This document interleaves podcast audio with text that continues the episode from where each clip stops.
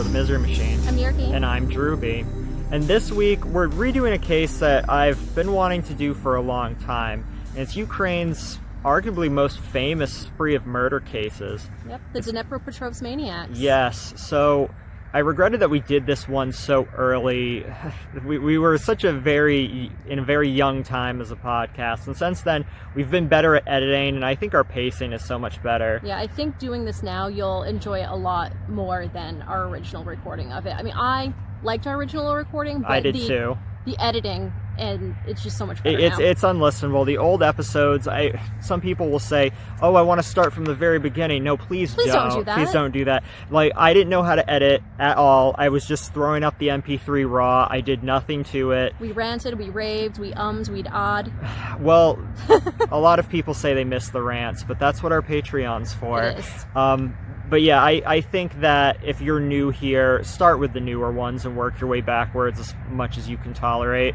Um, but anyways, if, Anyways. if you're listening on YouTube, please hit like and subscribe. We are over 1,200 subscribers now. Thank you to everybody that has helped and supported us along the way. And if you're new here, hitting like and subscribe goes a long way for us. Hitting the bell notification and sharing this video with someone that you think would like it really helps us out. So without further ado, The Dnepropetrovsk Maniacs.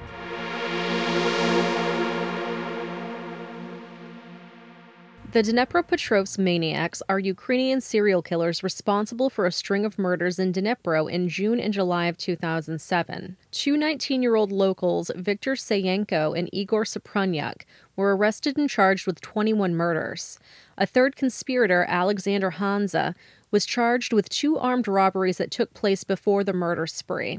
The case gained additional notoriety because the killers made video recordings of some of the murders, with one of the videos leaking to the internet. Dnipro, previously called Dnepropetrovsk, is Ukraine's fourth largest city, with about 1 million inhabitants. It is located in central eastern part of Ukraine, 243 miles southeast of the Ukrainian city capital of Kiev, on the Dnieper River, after which it is named. So, something that people tend to get wrong about this case, and I thought this many years ago when I first found out about it Dnipro is not this small rural city in the middle of nowhere. It's actually a very, very big place. I mean, you have to think about US cities in general. Boston, Seattle, they don't even have 1 million residents there. Right. Dnipro is about the size of, let's just say, as far as inhabitants, about the size of San Jose or Dallas or Houston. I mean, those cities still have a few more people, but it's about the same. Yeah, so when you think of this, don't think, oh, third world country in the middle of nowhere. So many people get this wrong about this place. I mean, I had this wrong about this place. It's a very populated city. and it's pretty. I've looked up pictures. It actually is very pretty. They have really interesting architecture there. Yeah, if you've ever seen clips from their videos or in the news and stuff like that, their the video they use to record is very terrible. Remember, this was back in 2007. Having a good camera was not the easiest thing to come by back then. It wasn't all on your phones. In fact, it's my understanding that this was recorded on a flip phone. So, So think about 2007, the very grainy, awful footage that you could record with your flip uh, phone. I mean, I had a Nokia phone, so I couldn't do that. But I didn't even know that flip phones had cameras back then. So that makes sense why all the clips look like a potato. I think all these things put together, plus, of course, where they were filming was in the middle of the woods. This contributed to the fact people thinking, oh, this was just the middle of nowhere. and a lot of reports refer to places as a village. Yeah, yeah, that's true. They do call it a village, and I just don't understand this. This does not qualify as a village in any capacity. So the first two murders occurred late on June 25th of 2007.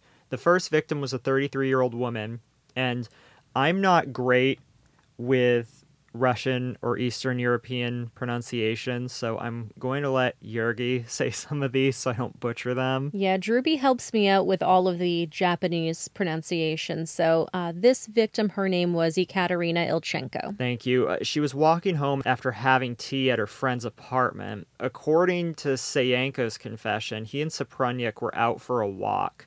Suprunyuk had a hammer, and as Ilchenko walked past, Suprunyuk spun around and hit her in the side of the head. Ilchenko's body was found by her mother at 5 a.m. Within an hour of the first murder, the two men attacked their next victim, Roman Tatarovich, as he slept on a bench near the first murder scene.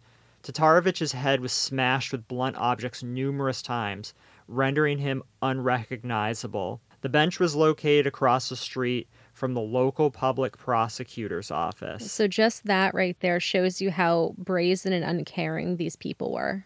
On July 1st, two more victims, Evgenia Grishenko and Nikolai Serchuk, were found murdered in a nearby town. On the night of July 6, three more people were murdered in Dnipro. The first was Igor Nechvoloda, a recent discharged army recruit who was bludgeoned while taking a walk home from a nightclub. His mother found his body in the morning by their apartment building. Yelena Shram was a 28 year old night guard who was murdered around the corner. According to Sayenko's taped confession, as Shram walked towards them, Suprunyuk struck her with a hammer that he had been hiding underneath his shirt and hit her several more times as she fell down. She had been carrying a bag filled with clothes. The men picked up the bag, used the clothes to clean the hammer, and threw the bag out later. Later, the same night, the men murdered a woman named Valentina Hanzha, who was not related to their co conspirator, Alexander a mother of three with a disabled husband. So you'll see a lot with this. They're killing folks with a hammer, which they're either hiding under their shirt, hiding in a bag, or somewhat disguising it. So you're walking past them none the wiser, and then boom, they've got you. Like I can't stress enough, this is 100% in the purest of definition a spree killing. Absolutely. These are people that are picked at random, senseless for no reason, seemingly just for fun. So the next day, on July 7th, two 14 year old boys from a nearby town were attacked as they went fishing. One of the two friends, Andrei Sidyuk, was killed, but the other one, Vadim Lyatkov, Lekyov, managed to escape after hiding in the woods. Later on July 12th, 48 year old Sergei Yatsenko, disabled by a recent bout with cancer, went missing while riding his motorcycle. His battered body was found four days later with signs of a savage attack visible even after four days in the summer heat. I believe this is the one, the famous one that they got on tape. Yes, it is. So, several days later, on July 14th, 45 year old Natalia Mamarchuk was riding her scooter in a nearby village. As she was passing through a wooded area, the two men approached her and knocked her down. They bludgeoned her to death with a hammer or pipe and drove off on her scooter. Local witnesses gave chase but lost sight of the attackers. So I want to talk about Sergei Yatsenko. This is obviously why this got worldwide attention. Now, some people think that they had leaked this video on the internet and that's how they got caught, but this came out way after they got caught. That's a very common myth when it comes to this case. The other thing about this is they didn't just beat him with the hammer and leave, they took their time. They were stabbing him in the stomach and the throat with a screwdriver. They were. I do believe there's some details about that later on, but yeah, it was pretty gruesome. Yes. It wasn't nice. So 12 more murders followed, often with multiple bodies found on the same day. In addition to the earlier sprees, two victims were found each day from July 14th to July 16th. Victims were seemingly selected at random. Many were vulnerable to attack, including children, the elderly, vagrants, or people under the influence of alcohol. Most victims were killed using blunt objects, including hammers, steel construction bars, etc. A lot of it was this ball peen hammer. Blows were often directed at their faces, leaving them unrecognizable. Many victims were also mutilated and tortured. Some had their eyes gouged out while they were still alive, so absolutely horrible people. Yes. I mean, even worse, the fact there was one pregnant woman that they killed. They literally, I'm not kidding, they literally cut her fetus out of her womb. They're disgusting. Yeah, this is unthinkable evil. Despite this, no sexual assaults on any victim were reported. Some victims were also robbed of their mobile phones and other valuables. Their possessions were pawned off to secondhand shops in the area. This is, I believe, them pawning a victim's phone was what led them to it be caught It is definitely later. what them got caught. Yes. Uh, most victims had their belongings left intact, however. It was mostly just the phones. The murders covered a surprisingly large geographical area. Aside from Dnipro, many occurred in outlying areas of the Dnipro, which is fairly big, bigger than you might yeah, think. it seems a lot of them were in outlying suburbs as well. So that is quite possible. And actually, I think where you see some of the camera footage and, and photos, they're in those outlying areas. Yeah, that would make sense. No official link between the murders was made until the July 7th attack of the two boys. Vadim Liakov, the survivor, was initially placed under arrest, suspected of murdering his friends. This is so sad. It's absolutely terrible. So, he was reportedly denied access to counsel. He was beaten by the police during his questioning. However, it quickly became clear that he was not responsible for his friend's death, given the fact that the murders that he was connected to kept developing. Yeah. so, while he's detained, murders are still happening out in the city. And that's the only reason I believe why they let him go and believe him because up until now, he was the only person that survived. You witnessed your friend getting murdered, and now cops believe that you must be the one who did it as you're the only one that's there, and that's the only thing that appears to make sense to them. And then on top of that, completely professing your innocence, you're met with getting beaten by police. I can't imagine what that whole experience was like for that poor boy. It's just absolutely terrible. Mm-hmm. So, despite all of this, he did cooperate with the investigators to create sketches of his attackers. Two local children who had also witnessed the attack, hidden in a tent just a few feet away, also provided a description cooperating the ones given by Liakov. A task force was quickly set up from Kiev, headed by lead criminal investigator Vasily Paskalov. I think I said that correct. You did. The manhunt soon grew to encompass most local law enforcement, and reportedly over 2,000 investigators worked on the case. They had all hands on deck for this. The investigation was initially kept secret. No official information about the murders was released, and local people were not warned about possible attacks or provided with descriptions of the suspects. However, rumors of the attacks kept most of the local population home at night. Eventually, investigators selectively distributed sketches and lists of stolen property to the local pawn shops, and soon stolen property began to be identified in these pawn shops. So, needless to say, I mean, a lot of reports say, you know, what were the Ukrainian police doing? You know, why didn't they get these guys? They really did. In the amount of time that this was going on, yes, this is spree killing. Yes, there were a lot of deaths. There was a ridiculous amount of Yeah. deaths, but they really had their stuff together too, and I think did a good job.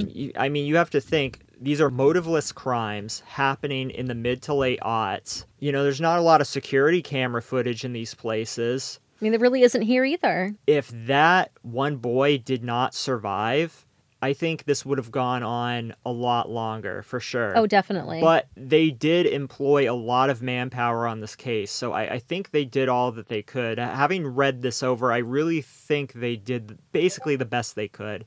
So, I mean, aside from beating the poor boy, I would be inclined to agree. I mean, I can't talk smack about this. I really, really can't because look what we do in the US. We, you know, kill random people. Yes. Our cops do. So, Yes. so our three suspects here, Victor, Igor, and Alexander, were arrested on July 23rd of 2007 after they attempted to sell a mobile phone they had stolen from a victim to a local pawn shop, asking for 150 hryvnia.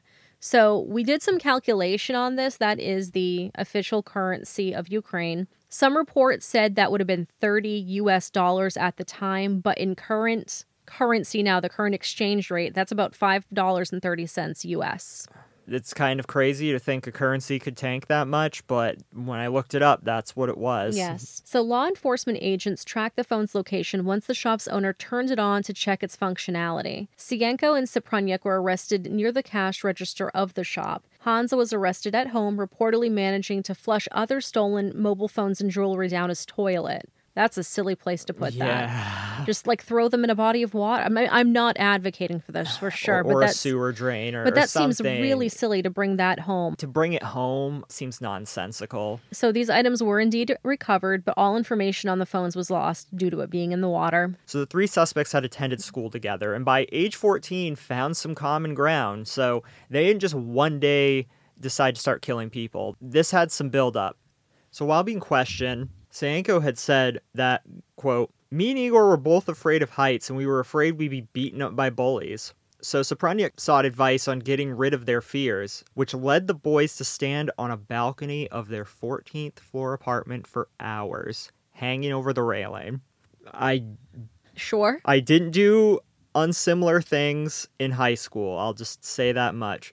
I don't understand the connection of being afraid of heights and getting beaten up by bullies, but okay. I'm assuming that if it was found out, they thought their fears would be exposed and they would be picked on and seen as weak. This isn't an uncommon thing. Growing up, people will, especially boys, will find the silliest things to pick on one another for. So Sure. I can't exactly blame that thought process. However, hanging over the 14th floor railing reportedly had a positive effect on their fear of heights. Hanzha was reportedly the more squeamish of the three. He had a blood phobia and even refused to bathe his kitten, afraid that he might scald it. I What? these three, I just Now, this seems like a stretch to believe. I don't understand blood phobia, scalding kitten. Put your hand in the water. I'm gonna give my cat a bath. It could bleed from the bath. What? These, I, whatever. Suprunyuk suggested tackling their fears by torturing stray dogs. The boys captured the dogs in a wooded area near their house and hung them from trees, disemboweling them, and then took pictures next to the corpses. Yep. There's a famous picture of There the two is. of them. And I've been trying to clean up my language, so I won't say what I actually think, but These are these are monsters. Just they're disgusting. animal abuse and from what I've been told and I've never been there and I I had a friend from Belgrade grew up there. It's not uncommon to see stray dogs. I think that's the case in a lot of different places in the world. Yeah, so somebody once told me, I think he had just gotten back from Colombia. He's like, us not seeing stray dogs here in North America, this is the only place in the world you're not going to see them. And that was kind of hard for me to believe, but Yeah, I think we have kind of a handle on the stray dog thing. Stray cat, that's a different situation. We have them everywhere. I don't know if anyone has the stray cat thing handled. I don't think anyone's ever going to have the stray cat thing handled, honestly. But if anyone's wondering, well, where do these stray dogs come from? Stray dogs aren't a problem. They're shelters. That's that's only an America thing, really, where we have such a good shelter system. There's other countries that have good shelter systems too. Yeah, but a lot of the world, there are stray street dogs. yeah, packs of wild dogs that will hang around, or dogs that will beg for food on the street. It is what it is. So they targeted these dogs, which absolutely heinous. You know, I. I I think one of the worst crimes a person can commit is abuse against animals. Me too. Personally, And a lot of people really give us a lot of crap for that because we do have such an emotional reaction every time there's some sort of animal death or abuse or something of that nature. But it really is they're in, right they're innocent, They're creatures, innocent and a lot of them are quite trusting. Sometimes to unfortunately their detriment. So when I see that trust getting taken advantage of, it's just it wounds me. that, and they're just more pure than we are. yes, it is. they really are. So, prosecution evidence included many of these photos taken by the suspects while underage. Some of the photos show the boys drawing swastikas and other symbols with animal blood, giving a Nazi salute, and in one photo, Suprunyuk poses sporting a toothbrush mustache similar to Adolf Hitler's mustache. Suprunyuk was born on April 20th, the same day as Hitler, and often referred to this fact. There was a long video showing the three torturing a white kitten, and it was shown in court. It takes place in their garage. The suspects fashioned a cross from wooden boards and nailed the kitten to it, and then shot it with pistols. Before this, they placed foam and glue in its mouth to muffle the kitten's noises. This, this is just I feel so bad because two of our cats are in here, and I just can't imagine anyone doing anything like that. I know. One is by my feet, curled up and sleeping right now. Not a care in the world. She was kind of feral, and we have won her trust over. I can't think of anybody doing that to her or this little sooty boy that sits between us, Chitin. He is just so loving and just so interested in people. I can't imagine a person taking advantage of that. It's just so sickening to me. Um, I, I know, surprise. Oh, these spree killers, they started by torturing animals. Yes, they started by torturing animals. That's, you know, sign number one, really. So if your kids or you know somebody is doing stuff like this, get them help because it probably is going to escalate into something Yeah, eventually. Yeah, make them stop. I've heard people admit that they were mean to animals when they were younger and they grew older and they learned to regret it. Truly, sometimes just teaching kids that it's not okay to do these things. And sometimes kids who are fascinated with killing insects, they will then go and torture animals, you know? It just intervene. Definitely not a boys will be boys thing. It's just disgusting. No, so no. Anyone's be like, oh, your boys will be boys, hurt animals. No, no, absolutely not. Absolutely not. No. For people like, oh, you care about animals, you don't care about people. Yeah, um, listen to our past couple of episodes, how we went on and on about suicide prevention. Okay, just I, I don't want to hear this cherry picking nonsense. It is okay to be disgusted by people torturing innocent animals. So, with that in mind, we'll get off our soapbox. Mm-hmm. I could go on for a really long time. I know. So, when the boys were 17, Suprunyuk beat up a local boy and stole his bike, which he then sold to Sayenko. Both were arrested but did not do any jail time due to their age. After high school, Hanzha drifted between odd jobs, which include a pastry chef and a construction worker. He should have stayed pastry chef. That's pretty cool. At his arrest, he had been unemployed for some time. Sayenko went on to be a Metallurgy Institute part timer and worked as a security guard. Suprunyuk remained officially unemployed but made a living driving his green Daewoo Lanos as an unlicensed taxi. So basically, he was He was an Uber driver. He was an before there Uber Uber before there was. Ubers. They even make Daewoos. at least not in the States. Yeah, I'm not sure. I haven't seen a Daewoo in a very long time. I don't think I've ever seen one. I but was I was quite young. yeah, but this car was reportedly a gift from his parents. Some months before the murder spree, Suprunyuk, with the help of Sayenko and Hanzha, began picking up passengers and robbing them. A green Daewoo with taxicab checkerboard markings was often described as the vehicle used in the murders. According to the suspects' confessions, some murder victims were picked up as passengers in the cab. Hanzha reportedly participated in one where two men were robbed and then declined to take part in any further attacks, which is why he got, I believe, conspiracy and armed robbery. Yeah, he got a very short sentence, which you'll hear about. Short sentence comparatively. Yeah. Local media reported the suspects had wealthy, influential parents with ties to local law enforcement.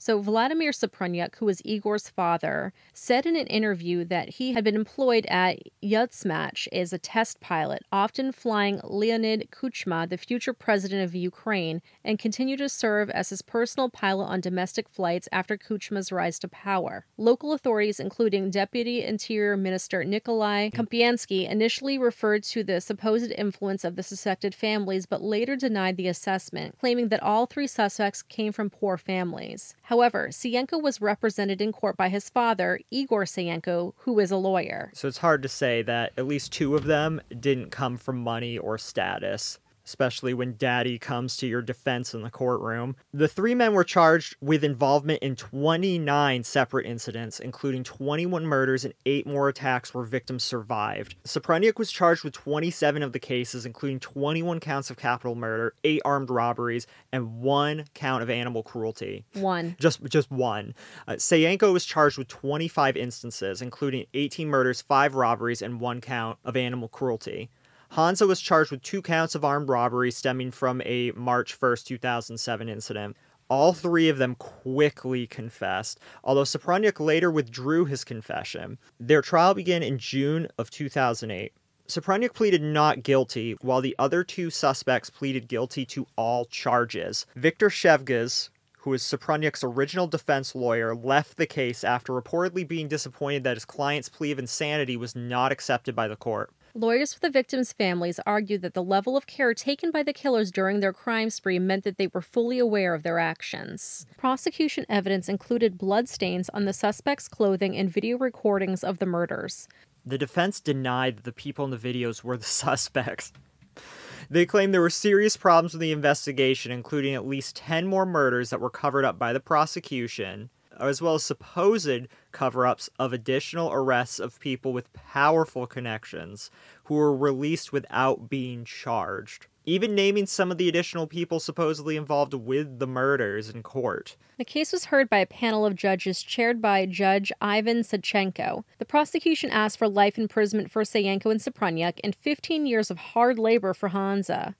Ukraine has no capital punishment since February of 2000 after the Constitutional Court ruled the death penalty unconstitutional in December of 1999. Missed it by a few years. It's That's just unfortunate. just crazy that they're just like, yeah, already these two come from money and status. And they're just like, yeah, this is a conspiracy. Higher up in the government and they're being framed. There was people who were arrested and let go and there was 10 more murdered. Like i just can't believe that. That is such a ridiculous defense especially with no proof of such. The prosecution did not however establish a motive behind the killings clearly because it was a spree killing. Local media reported the killers had a plan to get rich from the murder videos they recorded. One suspect's girlfriend reported that they planned to make 40 separate videos of murders this was corroborated by a former classmate who claimed he had often heard Suprunyuk was in contact with a quote unknown rich foreign website operator who ordered 40 snuff videos and would pay much more money once they were made.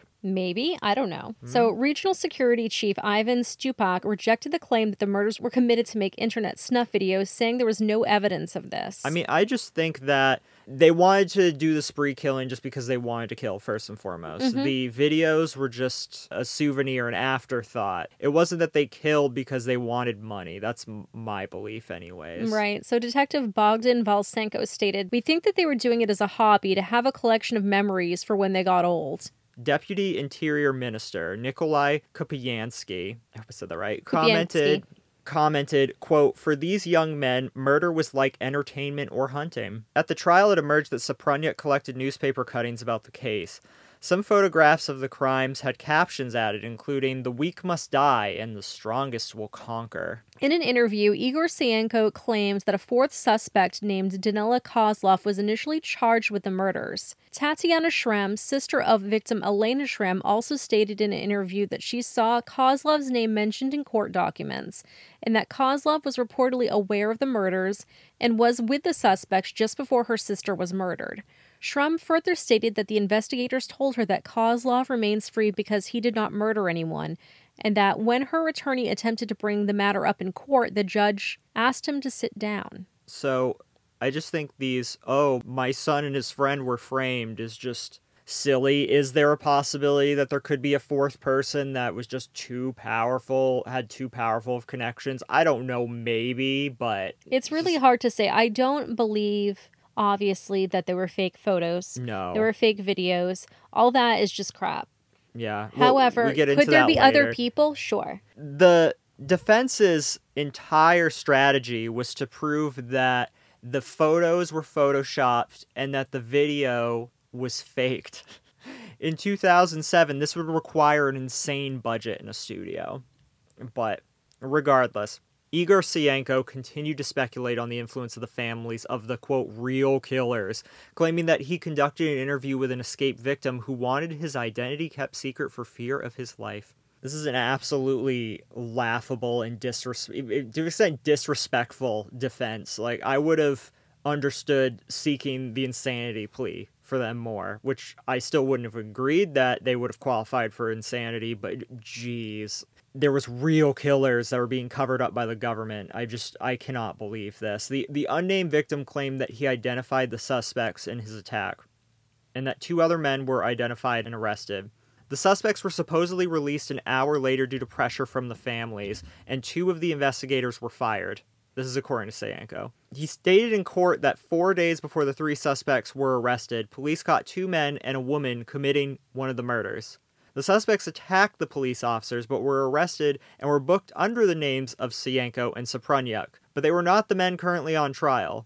Local unrest continued over the possibility of a fourth killer at large, but the authorities in Ukraine strongly denied that a fourth person was involved and said that rumors of similar crimes taking place since the arrest of the three suspects were unfounded.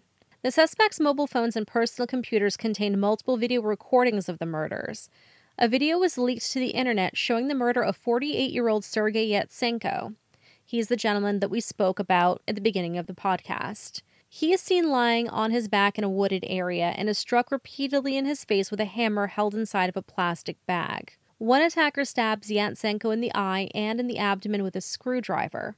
Yatsenko is then struck with a hammer to ensure that he is dead. The attack lasts over four minutes, during which the victim lapses in and out of consciousness. It's absolutely it is gross. horrific. It is horrifying. One murderer is seen smiling towards the camera during the video. That is true. The murderers walk back to their car, showing that the crime took place close to the side of the road next to their parked car. They discussed the murder calmly, expressing mild surprise that the victim was still breathing after the screwdriver was plunged into his exposed brain. The suspects then wash their hands and the hammer with a water bottle and begin to laugh. Only two suspects appear to be present in the video, with one always behind the camera. I believe the two that you see, and it is grainy, but I believe the two you see are Sayenko and Soprania. Yeah, Hans is not there. So the suspects were also found in possession of multiple photographs showing them attending the funerals of the victims. They can be seen smiling and flipping off the coffins and gravestones. Evidence of animal abuse was shown in court, with the suspects posing alongside mutilated animal corpses. That is a widely spread photograph. Yes. The photographic and video evidence was shown in court on October 29th of 2008, and it was a part of a larger presentation of over 300 photographs and two videos. The defense objected to the presentation, claiming that the evidence was obtained illegally and that the subjects shown in the video and the photographs were, surprise, surprise, digitally altered to resemble the suspects.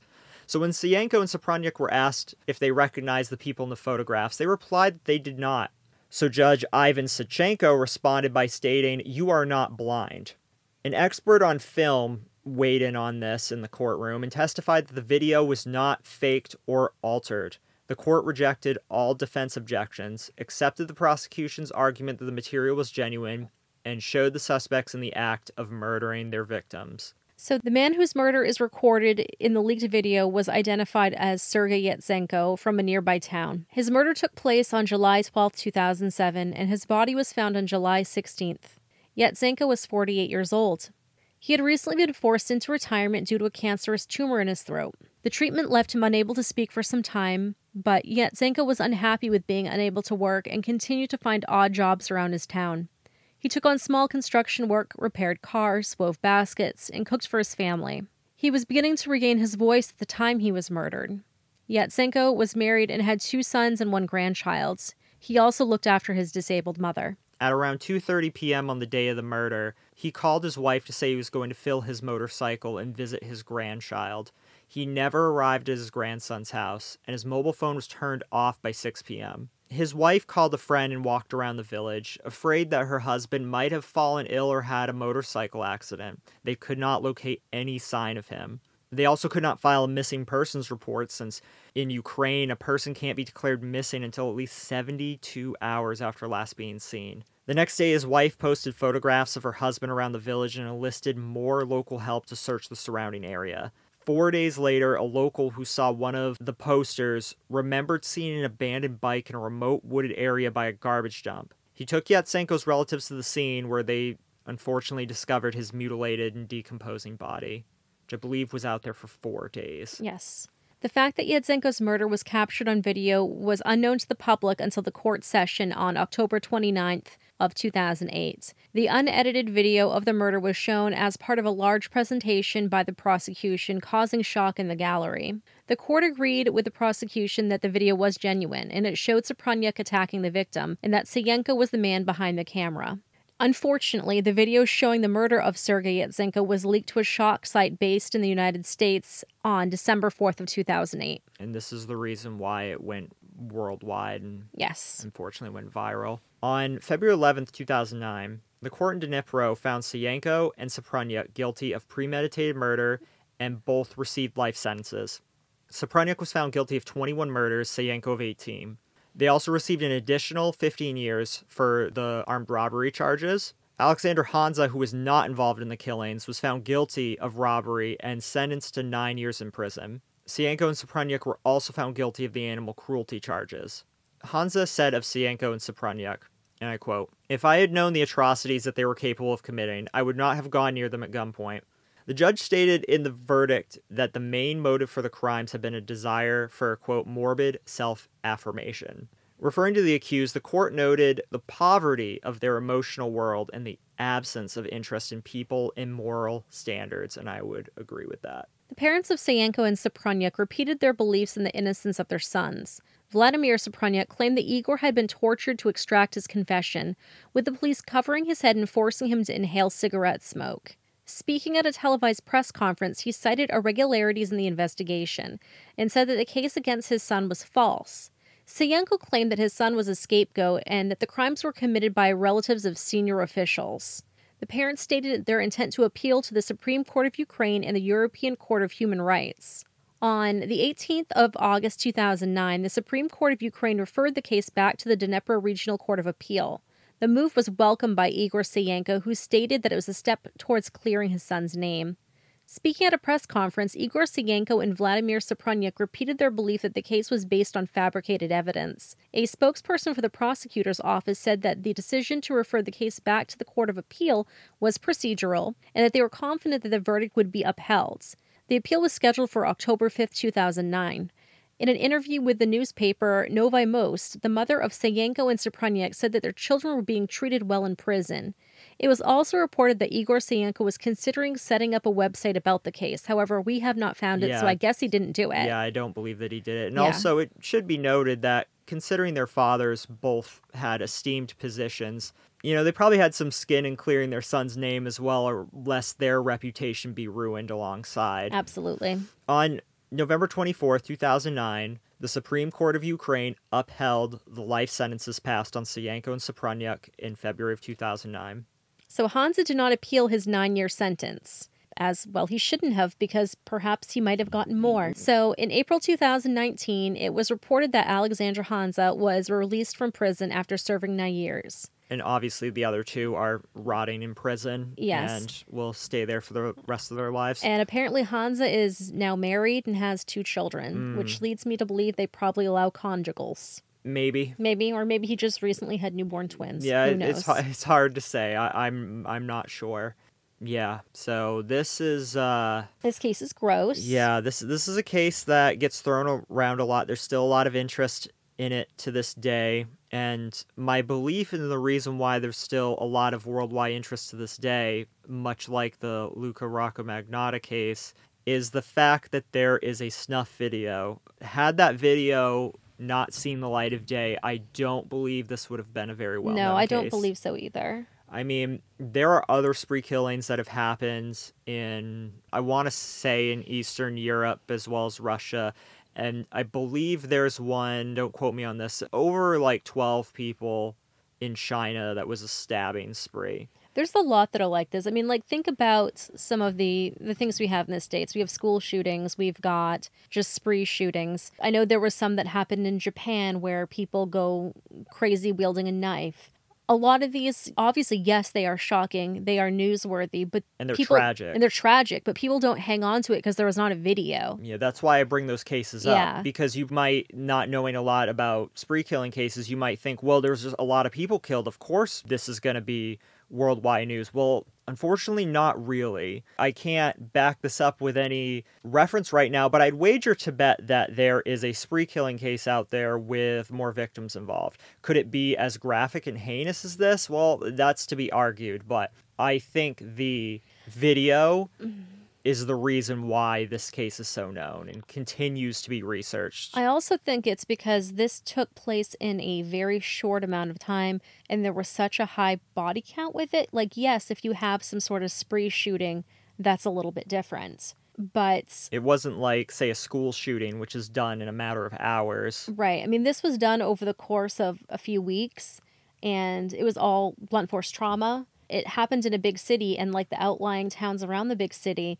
But, you know, during that time, had they not, one, messed up with allowing one child to live, and two, pawning those cell phones off, it probably would have went a lot longer before they got caught. And I don't think It's they would have stopped until they got caught. no, caught. I don't think they would have either. I think that they were basically high off of this and they would have kept going and doing bigger and bigger things until they were caught, as is the case with a lot of spree and even serial killers. I can't think of another spree killing that involves this many people and blunt force trauma. No, it- a lot of them are shootings. Because I was going to say, a lot of them are shootings and some are stabbings. yeah, I was going to say, you know, one that is was very tragic and had worldwide attention was the Anders Breivik one that happened up in Norway on the islands. But again, that but was a shooting. That was a shooting, and that was the, the tragic thing about the Anders Breivik one was because he targeted children, and I believe it was on an at island. an island, so no one could. He would shoot them in the water. Yeah, it was. Oh, that that he walked in there, having planned that for a while, knowing exactly what was to happen. That that's a very calculated act, a very calculated and long premeditated act. This, while technically premeditated, they were just looking for people that they thought they could get. It was random. It was very random. So I, I would draw the difference between those two Right. cases. The Anders Breivik one is definitely something we can cover in the future because I remember I remember when it happened. It was Yeah, like, we- oh my goodness. we were working at the same place and I had found out because the reason well it got national attention for a lot of reasons. Overseas shootings don't always make it over here. There has to be some sort of quirk to go along with it. Right. So for example, the Christchurch shooting, Yes. it, the reason why that came over here was one there was racial motivation Video. and the live stream as well as there was memes in it like him telling people to subscribe to PewDiePie on YouTube. The Anders Breivik thing, I think it still would have made it over here despite this, but there was this on 4chan's B. There was the and this is disgusting. Don't think I'm making light of this, but there was these constant challenges for people to beat the high score. The high score being the most people killed in a school shooting, which at the time was held by Cho Seung-Hui, who did Virginia Tech. the Virginia Tech shooting. So whether Anders Breivik was inspired by this, I don't believe he was, but that was something thrown around on B constantly. And when this happened, B exploded. So I think that had something to do with it too. We also lived in a time where, again, we've done two episodes on this with how the internet exploits these things.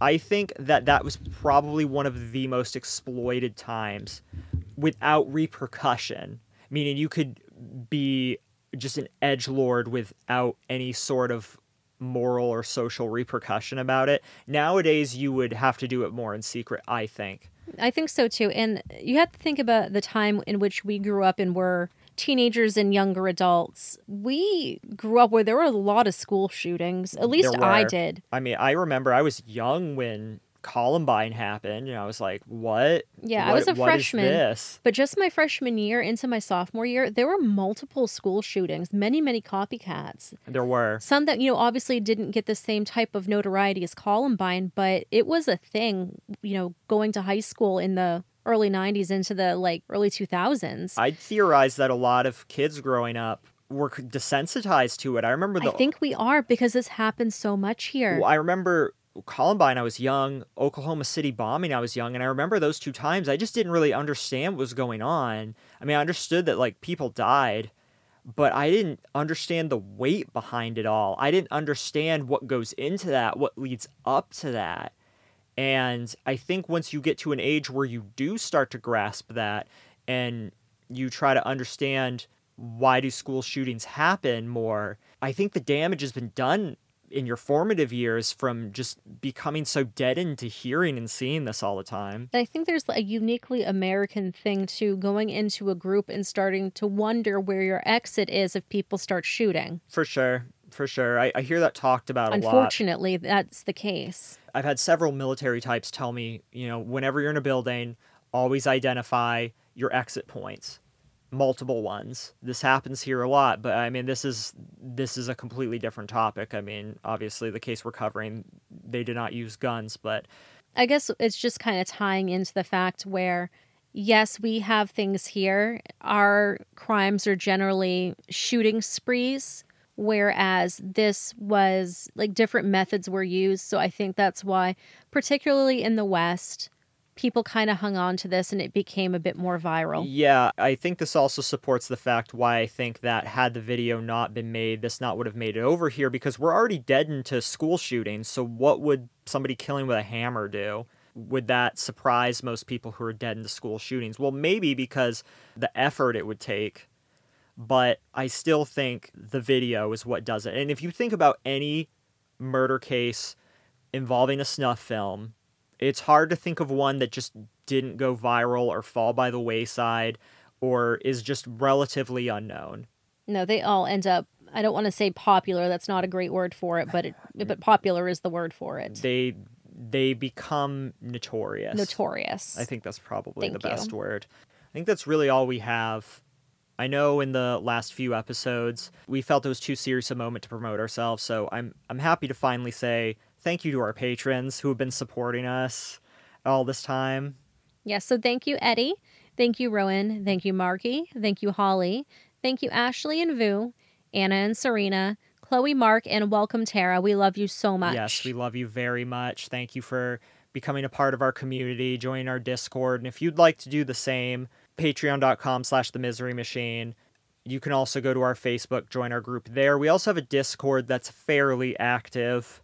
And if you become one of our 666 and up patrons, you get access to our secret chat group that's only for our patrons. But our other tiers are very active as well. You can just join, you don't even have to be a patron. Yeah, and you can hit us up on Snapchat. We can get you that info as well. From there, we do have a secret Misery Machine Snap group, which is extremely active and oftentimes active. hilarious. Yes. So definitely, if you want part of that, we can we can hook you up with our information regarding Snapchat.